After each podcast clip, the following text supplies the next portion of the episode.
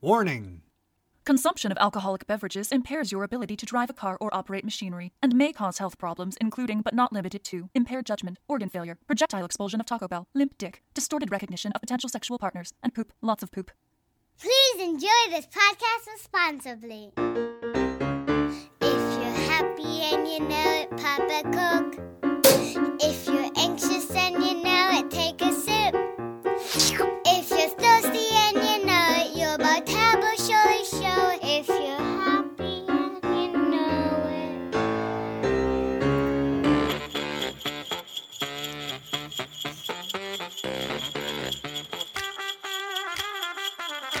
Hey, hey, hey, wobbly winos, and welcome to Why We're Whining!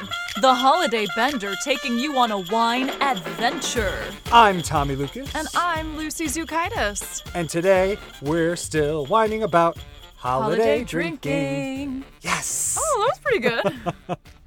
And uh, are you excited about today's wine, Lucy? I'm excited about every day's wine. Well, this one we're going to the Spanish coast. España. España. You know me, I do love a Spanish red. Yes. We are drinking a Luna Brillante. Wait, isn't this my wine talk? Um, yeah, it totally is. Why the fuck am I doing it? Jesus Christ.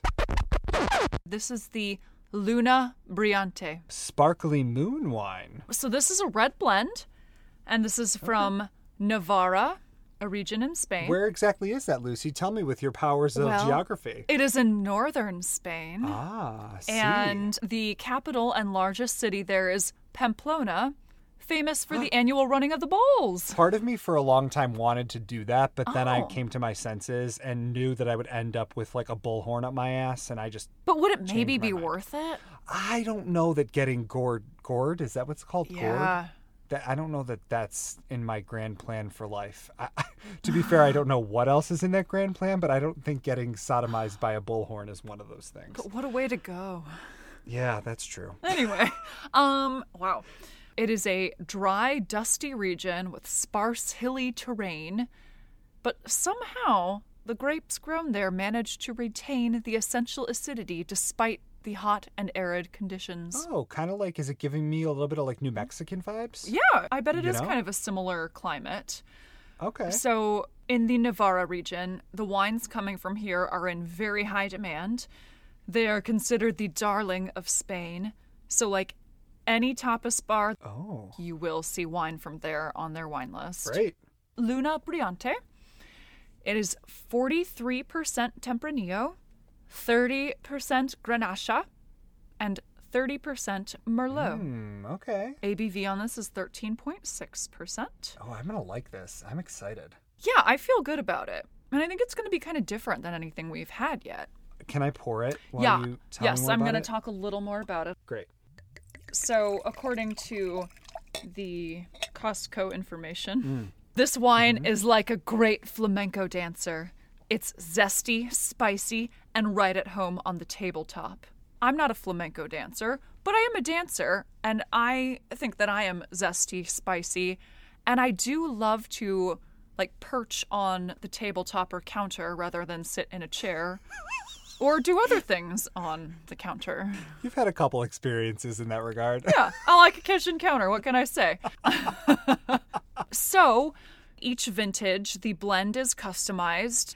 The proportions of each grape are going to change from year to year. So, we're adapting to the time Great. and the place and keeping it changing and alive. I love it. This is fermented and aged in a mix of stainless steel and oak. Okay. There is an extended aging process. And I don't know if this is the case for all of these, but on this one, it did specifically say that this is bottled specially for the Advent calendar. Oh, okay. So this is an exclusive. It is. All right. Well, That being said, yeah. Can we like? let's uh Can we get into it? let's it? a get little into this. Yeah. Ooh, I like the nose Ooh, on it a lot. spicy. Yeah, definitely getting some of that oak and stuff on the nose. Mm. It's a little more like smoky almost. Tobacco? Oh, yeah. I get like smoke and leather almost, you know? Ooh, leather, yeah. I like it a lot. The nose is delicious. Mm-hmm. Color wise, though, it's it's a little lighter than I kind of thought it was going to be. I thought it was going to be a little more brooding, but um, if it's mm. classified as a red table wine, then I'm sure it's palate wise going to be a little more easy drinking. That would make sense. Or is it just that the dancer is on the table? We don't know. Hmm. Well, either way, we're going to find out. I'm going to right, I'm gonna here we go. slam this. It's a little more mild than I anticipated. Yeah, I feel like using the adjective zesty and spicy are a little Mm-hmm. off base with this. I'm getting a little spice after the fact. I'm not getting it, but It smelled a lot heftier than it's tasting Yeah. to me, though, I would say it's definitely more fruity on the palate. which I didn't smell much of No. at all because it was so overpowered by our tobacco and leather. right. I taste cherry. Mm-hmm. Maybe a little raspberry. Maybe plum? plum yeah but i'm not i'm missing some of that like heft earth spice and stuff i feel like this is a little bit of a marketing mishap on this one don't get me wrong flavor wise i think it's delicious but i think it's being billed as something that it's not It's funny though because the nose matched what this description was. Mm-hmm. But then, as you mentioned, the idea of table wine, right that's hard to put all those together. And I do feel like we're getting more of like the classic concept of a table wine here. yeah it's it's just an easy crowd pleasing red i feel like I am getting a little spice on the finish though. i'm still not getting it but i'll just keep trying and see if that helps I imagine by the end of the bottle you'll find a little. thank you thank you i appreciate your support Yeah. Luna means moon. Mm-hmm. And I was thinking about like the cosmos and like what does that look like? Oh boy. I know. I was deep in thought and process about it. And I was like, let's think the Christmas star. Do you know anything about the Christmas star? like the tree topper? Mm, Well, I think the tree topper is a physical representation of what the Christmas star Oh, was. a- like is, the one that the magi were following to find the bebe? There it is. There it is. Oh, yes. Great. Yeah. So um it's actually not a star at all. Did you know that? No. It's a But that makes sense if we can see it. Is it a planet? it is a planetary collision, so it's multiple planets. So it's actually Jupiter and Saturn. They come together in close proximity, and it's this this kind of melding is known as the Great Conjunction. And actually, last year in 2020, it was the last year that it was like actually visible enough um, that you could see it with Oh! such fervor that won't happen like for a long time again. I saw it. Yes. Mm-hmm.